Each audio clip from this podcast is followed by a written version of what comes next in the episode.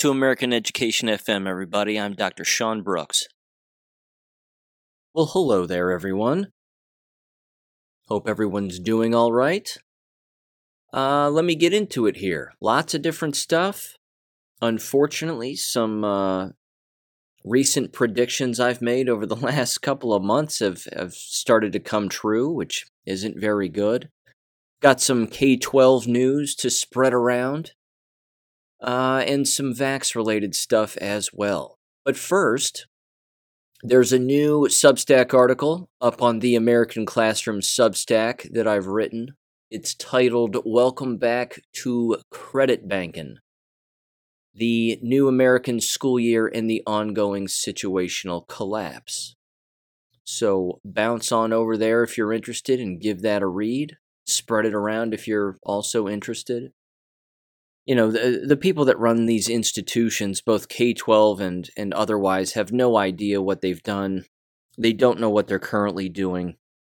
And i think it's beyond plausible that a lot of the old practices and scenarios that they've used over the last two plus years they're going to revisit.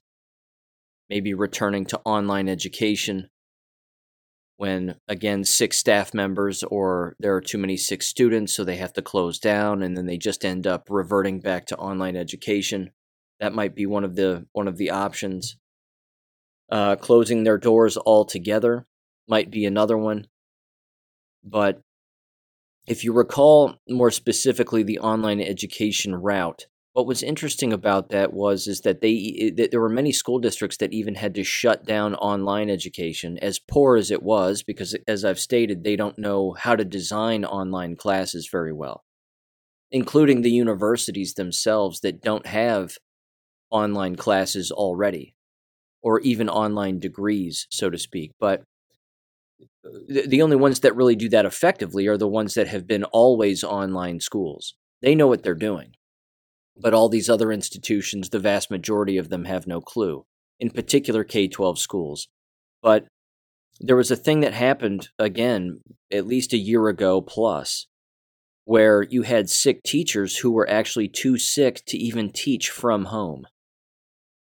So, in my opinion, that's going to be something that also happens here in the in the coming months and certainly in the coming years. So, again, just go ahead and if you're interested, bounce on over to the American Classroom Substack and give the most recent article there a read if you are interested. Okay. Moving on. This story, of course, was making the rounds just the other day, and rightfully so. Uh, it was immediately sent to me actually the day before by Cicely in New Mexico.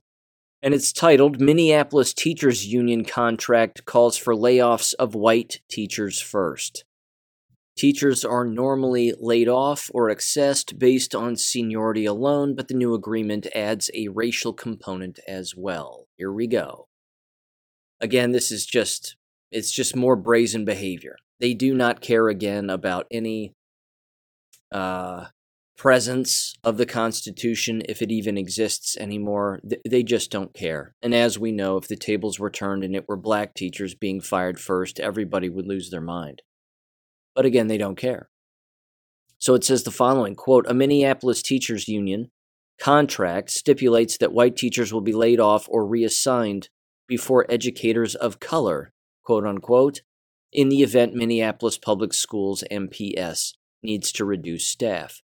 After the Minneapolis Federation of Teachers and MPS struck a deal on March 25th, to end a 14 day teacher strike, the two sides drew up and ratified a new collective bargaining agreement complete with various proposals.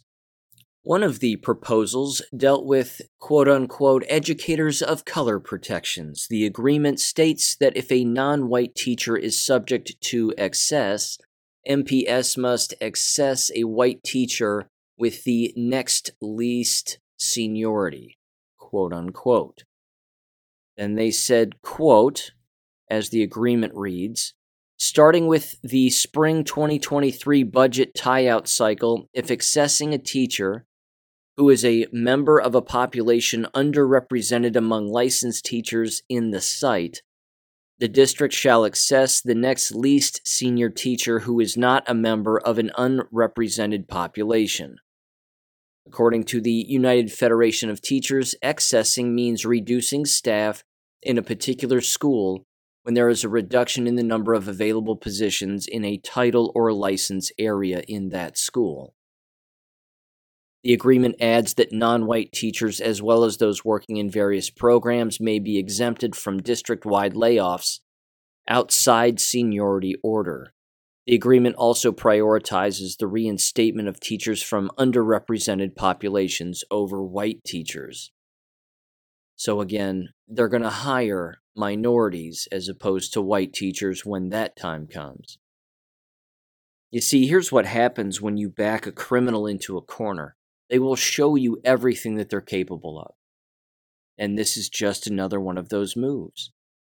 They are flailing about right now because no one wants to be a school teacher. These buildings are emptying of morals and values and the people who carry those morals and values. Not to mention the families themselves, who once sent their children to these environments, are now recognizing that they don't have to.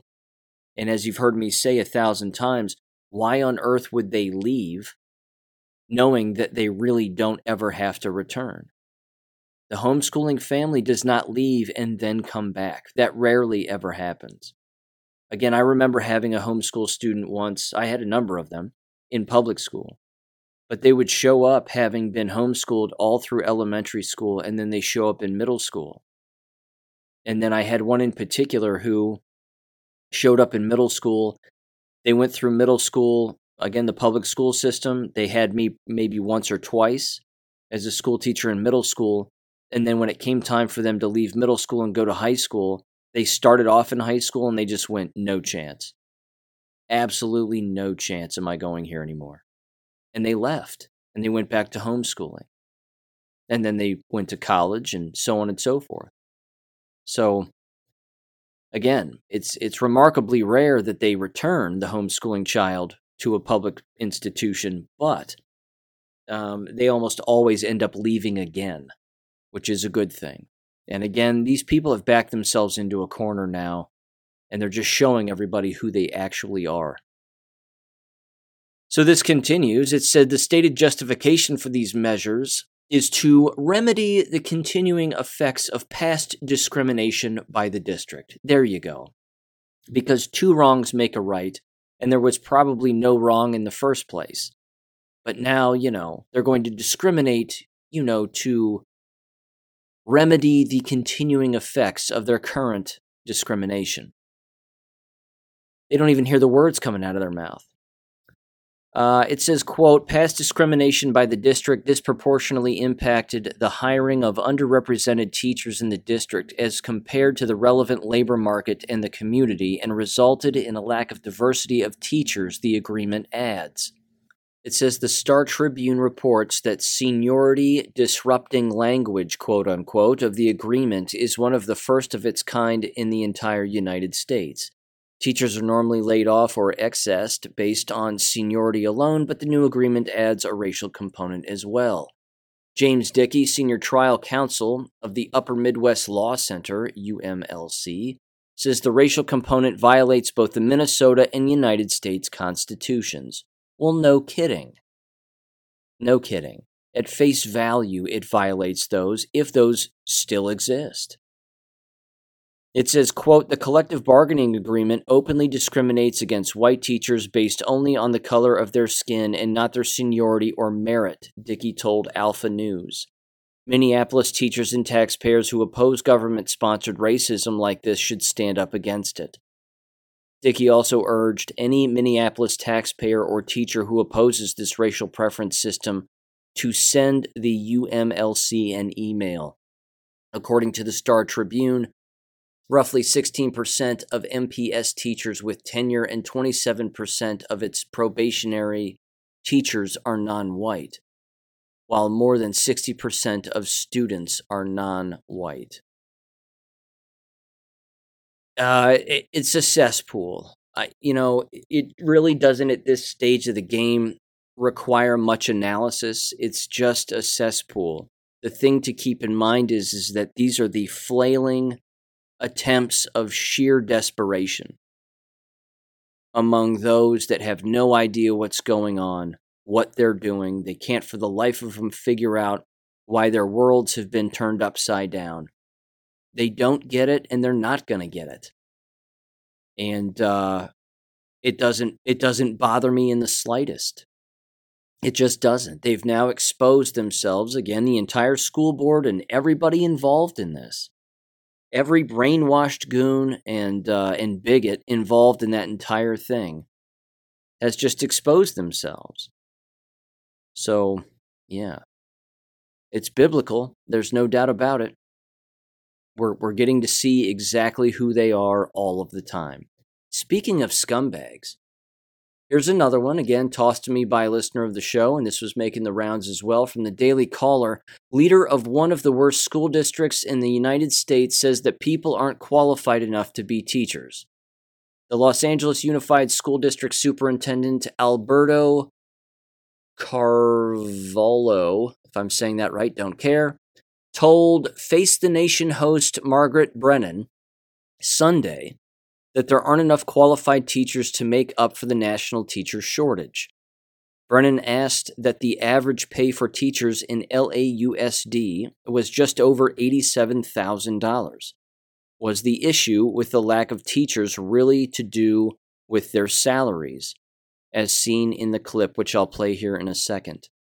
And then she furthered the federal emergency funding as been has been pumped into the national school system, so why it's the incentive of pay good enough to solve the problem of teacher shortages. Here's that audio. Give this a listen. With the average pay, according to the National Education Association in your district for a teacher is $87,000. Is the issue really pay? And given at the federal level that so much emergency funding has been pumped in, um, I think it's two and a half billion just from that spring rescue package. Why isn't the incentive enough to solve this problem on a national scale? Well, number one, the incentives are positive. However, you need to have a pipeline of eligible candidates uh, to fill these positions. And what we've seen is number one, there are insufficient candidates graduating from colleges of education nationally, particularly teachers with a certification uh, with students with disabilities, elementary age students as well. Uh, so the pay is important, working conditions are important, health benefits uh, packages are important. I can tell you one thing uh, considering the cost of living in Los Angeles, mm-hmm. considering the cost of housing in Los Angeles, it is difficult to recruit individuals into our community.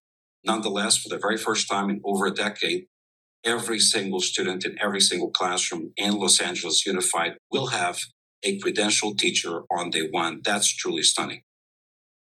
This requires some analysis because this guy's a piece of shit. Um, l- let me let me let me do this. I'll start back with the first comment that he mentioned. He said the word pipeline.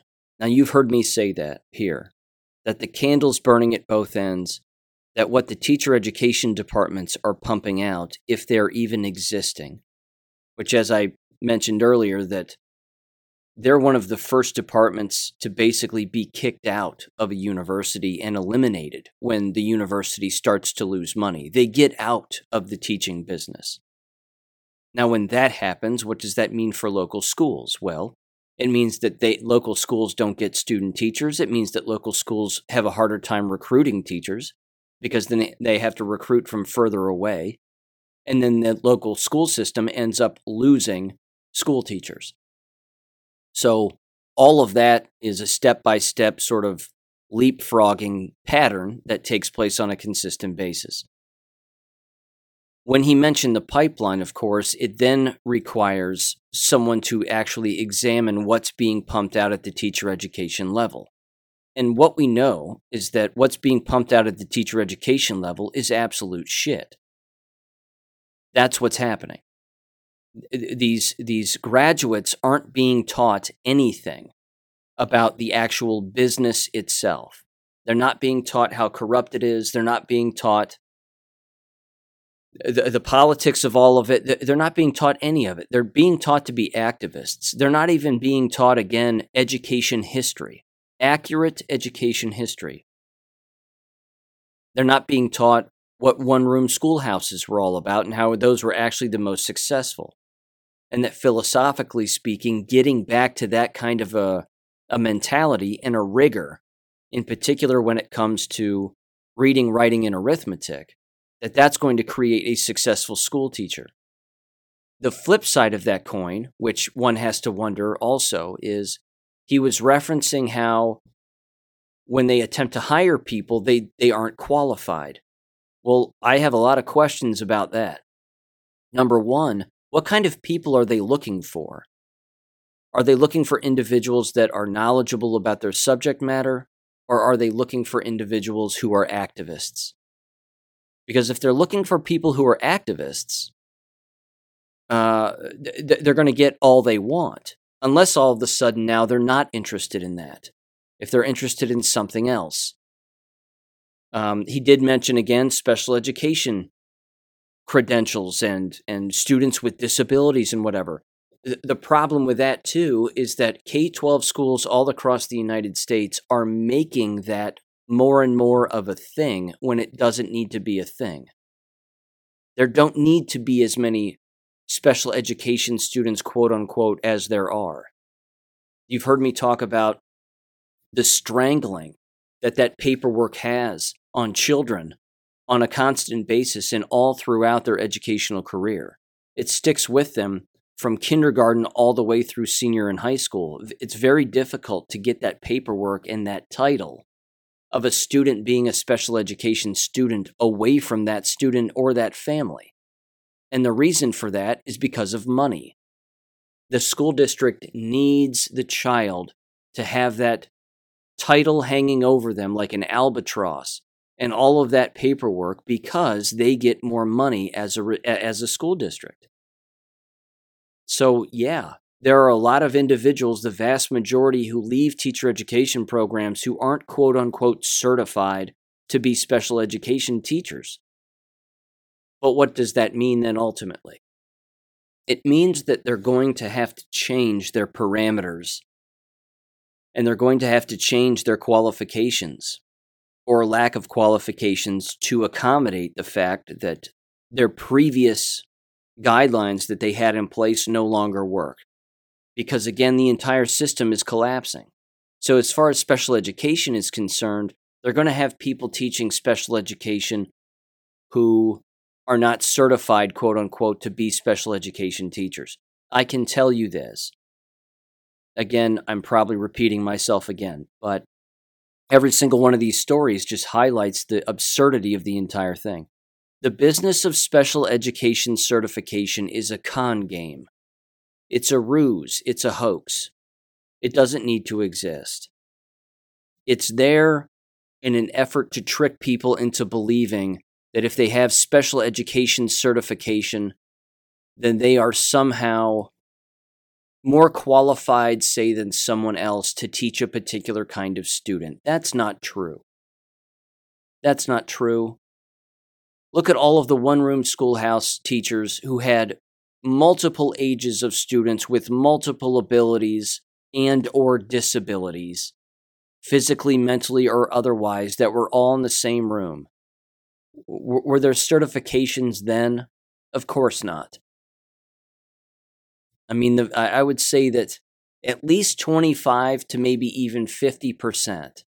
So I would say 25% of the students that I taught in the classes that I had in my nine year career, 25% of them, give or take, were quote unquote special education students.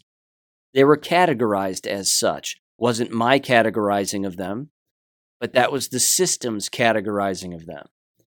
And it was false. And then, of course, what happens? Those poor students end up believing that lie that they somehow don't have the ability to do XYZ like everybody else does. And then they start believing more and more things that aren't true. And then either they apply themselves or they don't apply themselves. They use the special education uh, title as a crutch or they use it as an excuse or whatever it may be. It's all pathetic. And the whole thing is very sad. But at the same time, uh, this superintendent and all of the money that they took in from the CARES Act has been pocketed and wasted. I'm certain of it. Again, the money is irrelevant. Yes, the cost of living in Los Angeles is probably exorbitant. There's no doubt about that. And $87,000 for the vast majority is basically what a school principal would make in almost any other state. But these are individuals with bachelor's degrees making this amount of money.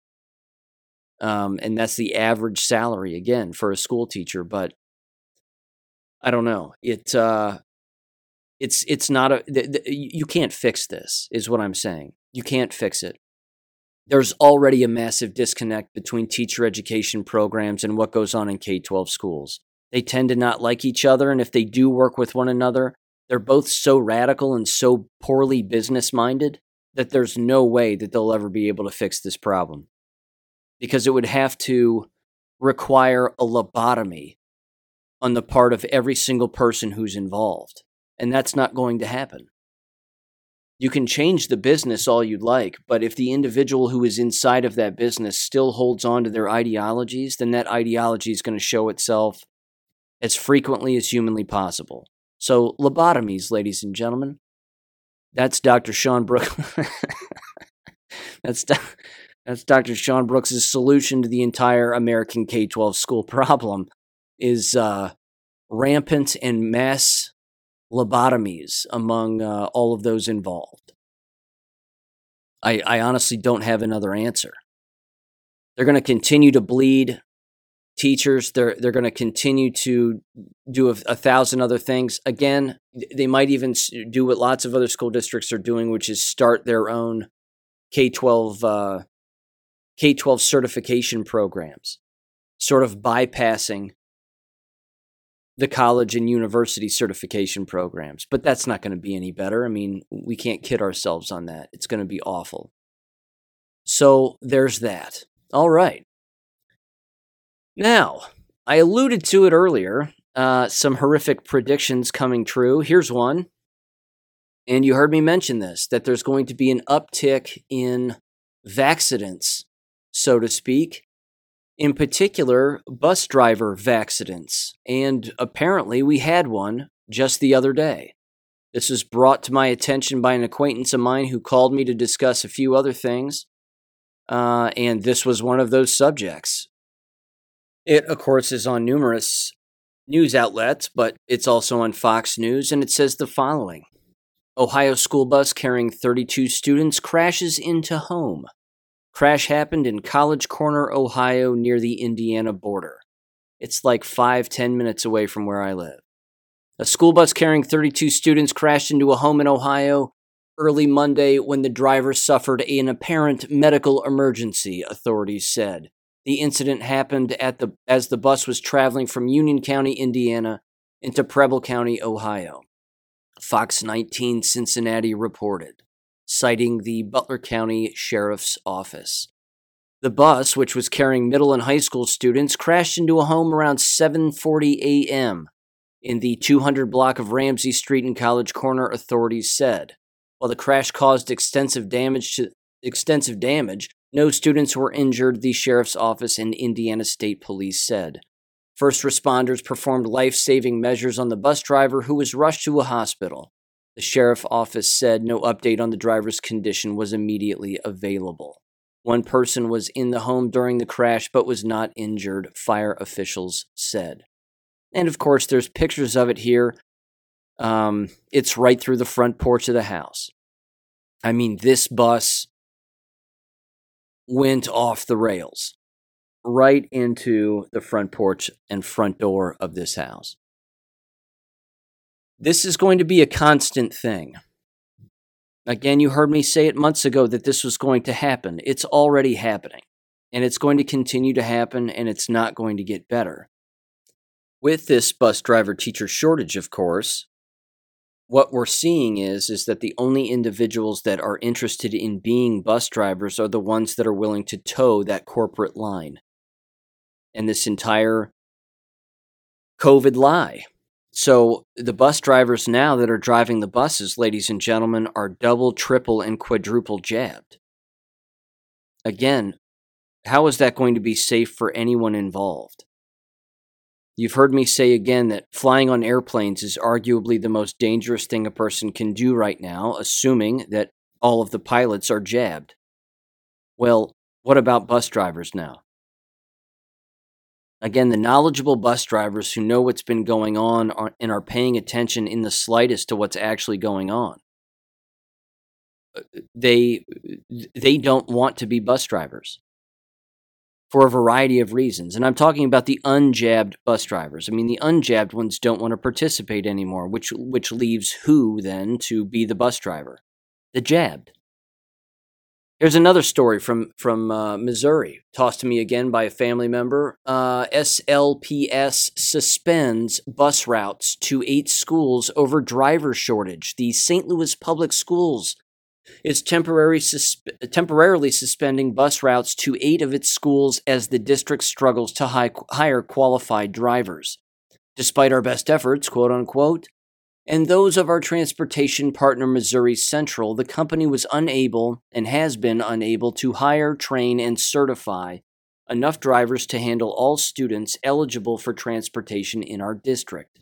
Dr. Kelvin Adams, the superintendent, said in a statement on Monday. The district's bus program serves approximately 16,500 riders, removing the eight schools from the program. Six of the district's larger high schools and two elementary schools will impact 3,450 students and their families. Eight schools are identified as of Monday afternoon. Bang, bang, bang. The district will provide the high school students and their families with Metrolink bus passes or gas cards. Parents of elementary school students may be eligible for mileage reimbursements of up to $75 per week. The reimbursements will be issued each Friday, Adams said. However, perfect attendance will be required for all elementary or high school students' families to receive a gas card. Can you say chaos? Because this spells chaos. Can you imagine they don't have the bus drivers, therefore they don't have the buses, therefore they're they're eliminating the routes and their solution is to give out Metrolink bus passes or gas cards. Gas cards. I bet those gas cards could be spent on other things. $75 a week. But you have to have perfect attendance. I can see a parent showing up with their child for perfect attendance for the first month, getting $75 per week, and then all of the sudden, their child gets sick. Who knows? Maybe they have COVID, quote unquote. Maybe they're jabbed. Then all of the sudden, they're not allowed to get the gas cards anymore and be reimbursed by the district. I bet you're going to see some interesting school board meetings as a result of that. These are band aids on a gushing artery that that will not fix the problem. They are cre- they are quite literally creating more problems with every patch job that they re-implement. They're creating more work, more chaos, more conflict, more turmoil, what, whatever whatever word you want to use. I can't believe it. I mean, I can believe it, but you know, they just they're not learning. These people are not learning. I have to admit, it's kind of entertaining. It just kind of is. Here's another example. I'm going to shift gears slightly uh, into sort of the medicine arena, but this comes from the University of Michigan. I thought this story was jacked up. Even libs of TikTok covered this one. Um, this is this is bizarre.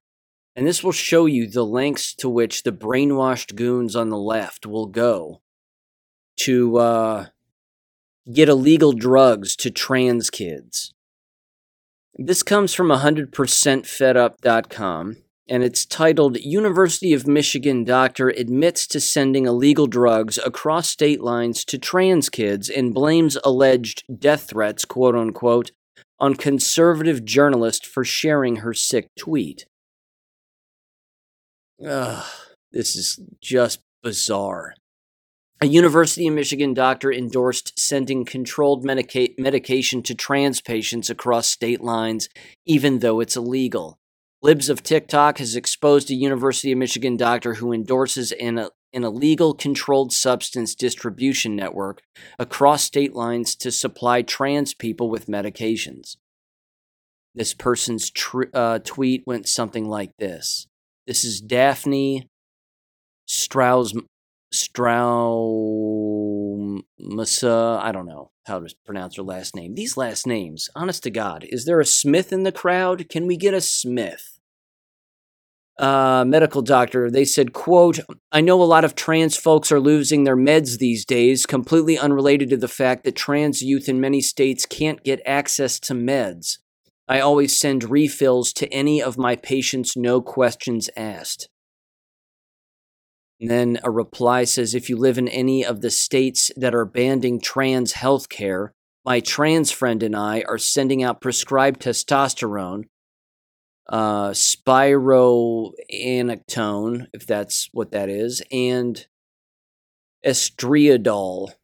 I don't know. To those who are now unable to get prescriptions, no questions asked. Again, these people are lunatics. The University of Michigan doctor Daphne, whatever, endorses Eli Erlick's illegal drug trafficking to trans people in states which have regulated these medications, violating both state and federal law. Don't hold your breath that this person's going to lose their medical license, let alone their job. Dr. If that's their real name, tweeted, I already read that, blah, blah, blah. Libs of TikTok and the Daily Wire's Matt Walsh alert the University of Michigan and Michigan Department of Licensing and Regulatory Affairs of this illegal activity and the endorsement by UM staff. In response to this, advocates of the doctor and Erlick have whined that the latter has allegedly received death threats due to the exposure. Meanwhile, Matt Walsh responds that he and his family regularly receive threats of the same type of people who actively support the criminal doctors. Sending controlled substances across state lines to individuals without a prescription is illegal. Refre- refusing to ask follow up questions when you fill out a prescription is unethical. Erlick is committing an, a, a uh, criminal act in sending controlled substances across state lines into states which have regulated these substances and to individuals who do not even have a script. Dr. Stroumsa, if that's how you say it, endorses this, agreeing wholeheartedly with the sentiment. This is all on behalf of trans individuals, quote unquote, the most catered to group in the United States due to liberalism. The University of Michigan must take action against their unethical medical staff. And illegal action, and legal action rather, must be taken against Erlick and the public hazard they cause through their illegal distribution network. It's prison time. It's just prison time. They should be in prison, but they won't be just like this next person, the Scarf Queen. This comes from the National Pulse, and I gotta tell you, this psychopath continues to just open their mouth. And this again is really indicative of why they are actual psychopaths. A psychopath has a very difficult time keeping their mouth shut, so much so that they'll even admit their crimes, as she has done, and then, in the same breath, claim that they are not crimes and that what they did worked, and then in the same breath say that it didn't work, but that it worked, which you've heard her say in the audio I've played in the past, in particular when she was on Neil Cavuto. She was bouncing all over the place and couldn't keep her story straight. But the more that every single day passes and the more facts that come out, these people just can't keep their mouths shut um, even Anthony Fauci, the anointed one, he's come out by saying that people are calling it the Fauci effect, and that that's not a title uh, that uh, that he thinks is important for people to care about, but he's flattered, but it's not something he came up with. That the Fauci effect has to do with people basically falling in line and doing what they're told and other people listening to medical doctors and all of this for the betterment of humanity, ladies and gentlemen, is called the Fauci effect. So I'm sure you'll be able to read that in a K 12 textbook in no time. Be a whole chapter dedicated to it, I'm sure.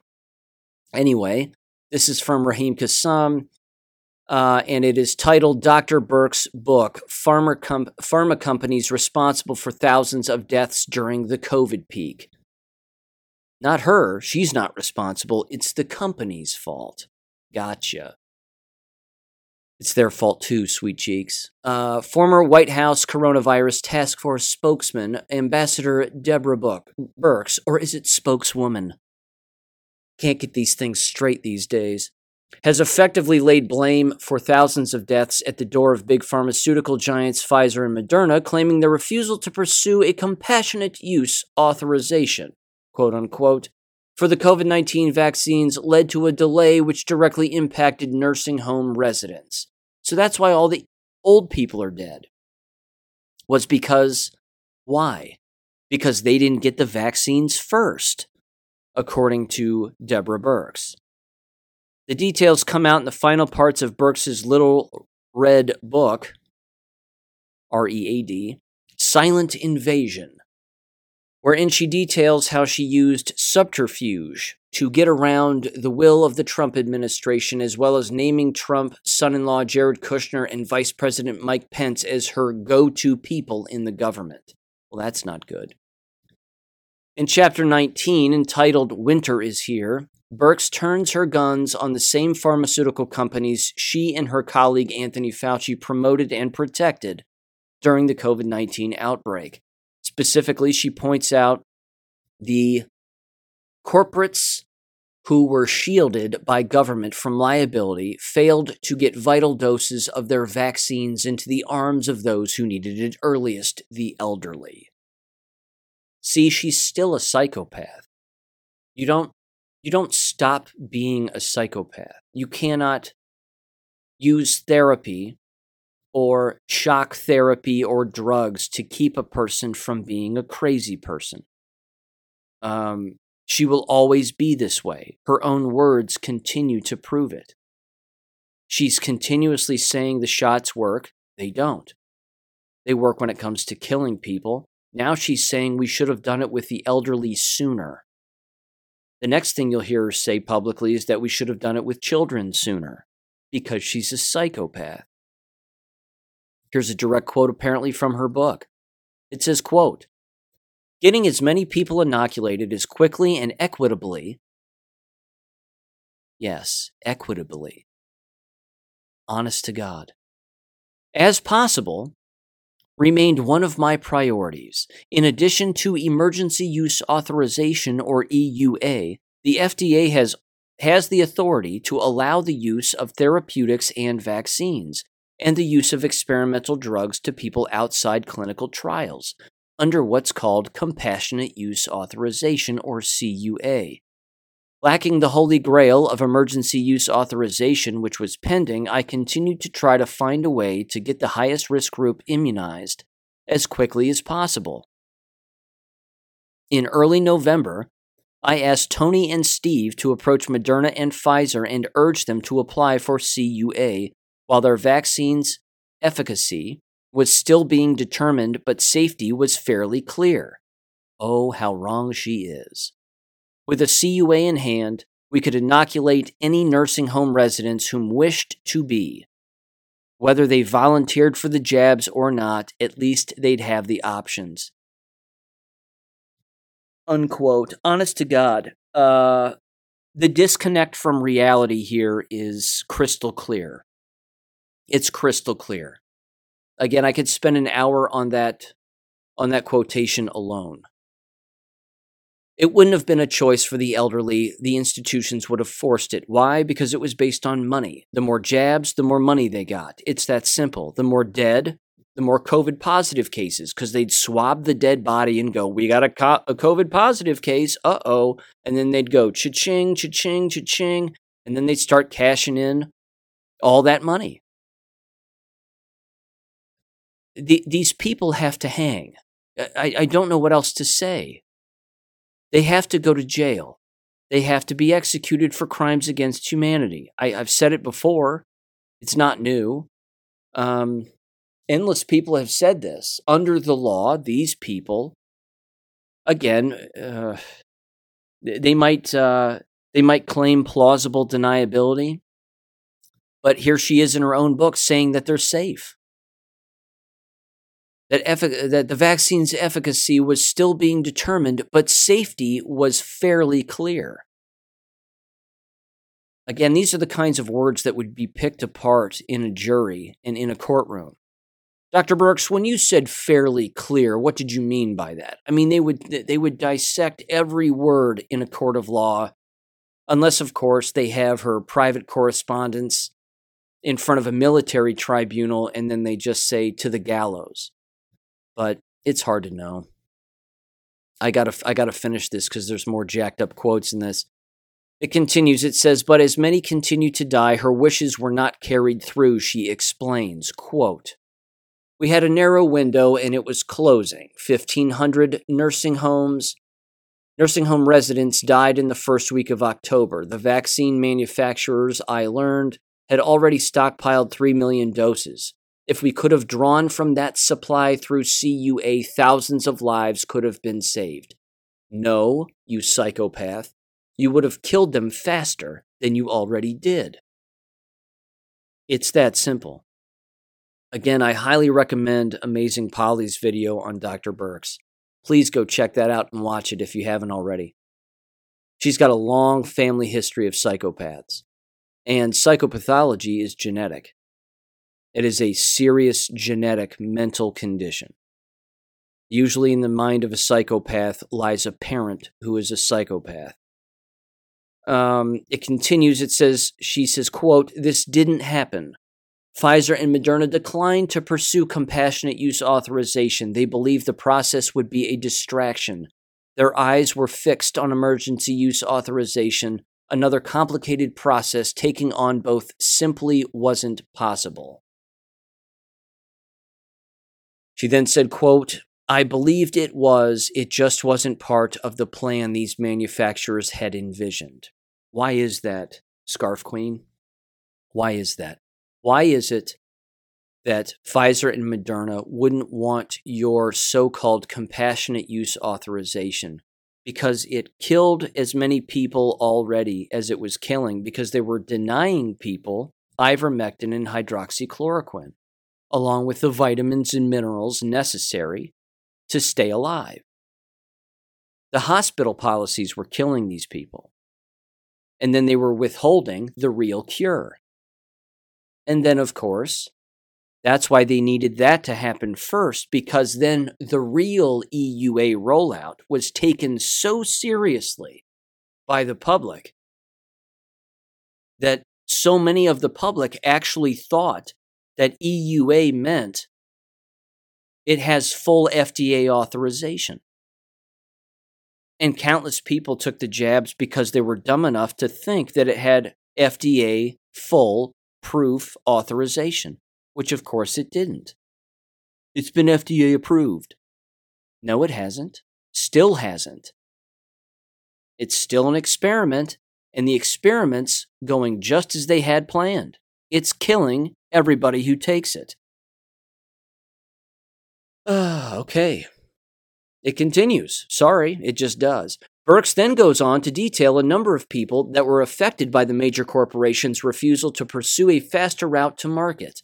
At the time, many suspected they were refusing to do so because so because such speed would give President Trump an ostensible boost right before the US presidential election.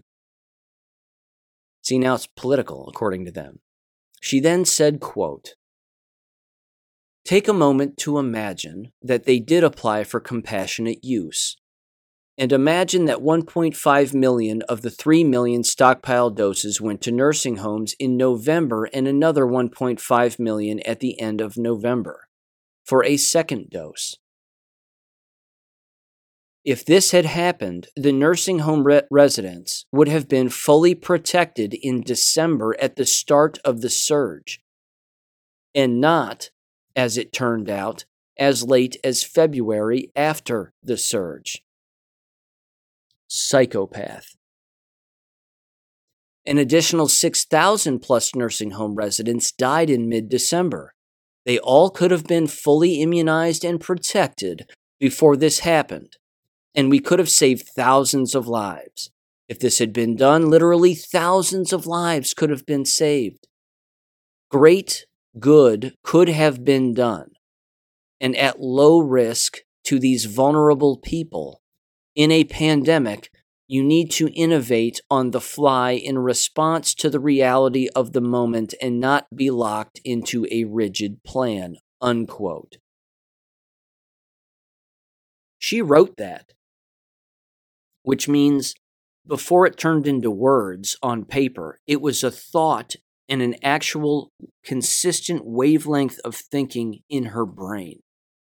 I think the scarf is tied on too tightly or she's just a psychopath. Because again, every word she said there is a lie and false, every word. It's like Jeffrey Dahmer talking about how it's not a bad thing to squeeze frogs until their guts pop out of their mouth. I'm doing them a favor. If I only had more frogs to squeeze, everything would be just fine. You see, Deborah Birx has been squeezing frogs since she was a child. She's a frog squeezer. She's one of those kids. Most people admire frogs, might even pick one up, pet it, and then put it back, or even, you know, put it in a safer place. Because where they found it might be a little too dangerous. No, no, no, not Dr. Birx.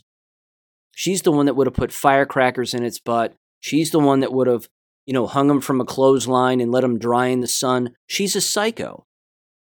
She's a psycho because this is what she was doing with the elderly. Again, she wanted to kill the elderly quicker. That was her plan. She says so in her book. I mean, my God, she says so. Well, if we could have just gotten to the elderly quicker, they would have been protected. No one's protected from anything. This article finally wraps up. This is a kick in the teeth. It says, quote, Birx's theory rests on the efficacy of the vaccines, however.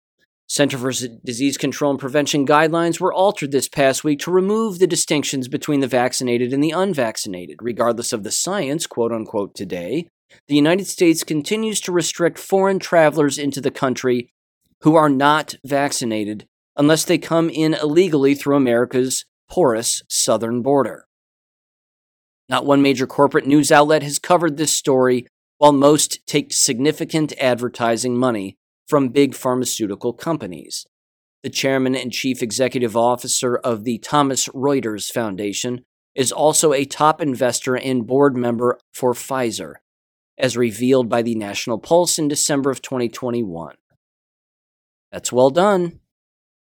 I'm telling you, psychopaths who write books. Um, yeah, doesn't go, doesn't go so well. Doesn't go so well. Okay, two more. Now I'm going to wrap this up. This, again, jab related. Globalresearch.ca. That would imply Canada, I believe. Pfizergate. Official government reports prove hundreds of thousands of people are dying every single week due to the COVID 19 vaccination just going to read the beginning of this. All global research articles can be read in 51 languages, blah, blah, blah, blah, blah. Okay, blah, blah, blah. Um, exhibit A. It says, an official government reports prove without a shadow of a doubt that it is all thanks to the COVID 19 vaccines. Ambulances in England are taking almost an hour to reach patients who have had a suspected stroke or heart attack, more than three times the 18 minute maximum wait. When people call 999, they can no longer be confident that they will get the emergency care they need. Why? It says the following chart is taken from the UK Health Security Agency's Ambulance Syndromic Surveillance System Week 30 bulletin, and it shows that the daily number of 999 calls requesting an ambulance due to suffering cardiac arrest in England versus the expected rate, black dotted line uh, it's increased dramatically. I'll just put it that way. The number of calls has been way above average since at least August of 2021. Oh my. And then, of course, this chart was making the rounds also. Um, the number of ambulance calls out for conditions, illnesses related to heart among people under the age of 30 by month and year. It has dramatically increased in 2021 and 2022. In fact, they are almost double and close to, they're certainly double the amount that they were back in 2020, 2019, 18, and 17. You can't run away from these numbers. The psychopaths like uh, Deborah Birx can run away from them if they'd like. They think they're running away from them. It's it's impossible to run away from this. Here's the last article I have, and then I have a couple of anonymous posts I want to read here from greatawakening.win. And then a quick little story from a listener of the podcast who is also the same acquaintance who sent me um, sent me the, the bus crash story. This comes from chemicalviolence.com. Quite the website title. Government data shows that one out of every 246 COVID vaccinated people dies within 60 days. This was from just a few days ago. Again, when the British government decided to change the ways in which it calculates the res- release data and releases data about the Wuhan coronavirus COVID 19 vaccine, injuries, and deaths, the obvious cover up that resulted prompted the public filing of dozens of Freedom of Information requests. This led to the revelation that one out of every 246 people who gets jabbed for Chinese germs, at least in England, ends up dying within the first two months post injection. And then it says the risk of becoming injured or dying from COVID jabs is much higher than the media and government claim. Of course it is. Oh, yikes. Final quote in the article says this means that in all, 180,695 people died within 60 days of COVID 19 vaccination between January 2021 and May of 2022 in England. Now, here's an anonymous post that basically breaks down the math as simply as possible. said if you have one in 246 people uh, let's expand on that. That would be there are, of course, 330 million roughly people in the United States. If 70% of them are vaccinated, quote unquote, that means that 231 million are vaccinated out of the 330 million in the United States. So if 1 in 246 is dying, that would mean that there are 924,000 deaths over a period of time. And it says, based on the numbers coming from the insurers and the military, this in, is entirely believable. Yes, it certainly is. Uh, here's another quick story, again, an anonymous post. It's titled Another Big Uptick in Vaccinated People Getting Really Sick. It says, quote, it seems pretty obvious that the reason that they are not discriminating against the unvaccinated is because they don't want the fact that we are the only ones not getting sick to be super obvious. Only more obvious than it already is. I completely agree with that. 100% that that is one of the angles that they are using to try to hide the fact that we, the purebloods, are doing just fine. We're just fine. Uh, here's what they said BIL, I don't know what that stands for. Brother in law, sorry, there we go, figured it out. Brother in law, triple vaxed and boosted, has had COVID for 10 days, still testing positive. Friend, double vaxed, Moderna two shot, a while back, now has shingles in her eye. Really painful. Another triple vaxxed and boosted friend had COVID last week, got better, has it again, now feeling really crappy. For whatever reason, she is testing what seems like every 10 minutes. It's scary. My double vaxxed but not boosted nephew has it for the second time. Not that bad, though. Meanwhile, pure blood lil ol' me fit as a fiddle. Unquote. Yep. You and everybody else. You and the rest of the pure bloods. Uh, again, quick story from a listener of the podcast and an acquaintance of mine who, again, I worked with when it came to um, going after the local school board and a variety of other issues and conversations that we've had. Her ex husband is double jabbed and uh, experienced a stroke recently up in Michigan, and also found that his aorta was dissected. So it was completely split, or splitting, I should say. Didn't have a heart attack, apparently, but did have a stroke. Um, and then had surgery and I believe is still alive. So, again, my prayers to her and him. Um, yeah, this just isn't. It's not going to get better. And again, the sad part too is, as we all know, is that if the people who are around the sick don't know what's going on, then the sick aren't, of course, going to have anybody honest telling them anything honestly. Not that there's a solution to this, because I don't think that there is. I know there's a lot of hoping and praying that there are some kind of a med bed or some kind of an antidote that, that fixes this. Um, I haven't seen it yet. So these are things, again, that we've got to continue to pay attention to. We got to continue to connect these dots. Again, one of the things that I, of course, do in the most recent Substack article is that very thing. I lay out a variety of scenarios that I think are likely to happen, including, again, the returning to online education. And even if they pass levies, ladies and gentlemen, which I, I can't imagine them doing unless it's fraudulent voting when it comes to K 12 school districts, but I can't see them um, appropriately using that levy money in any way. And I don't think it's going to last no matter what they do.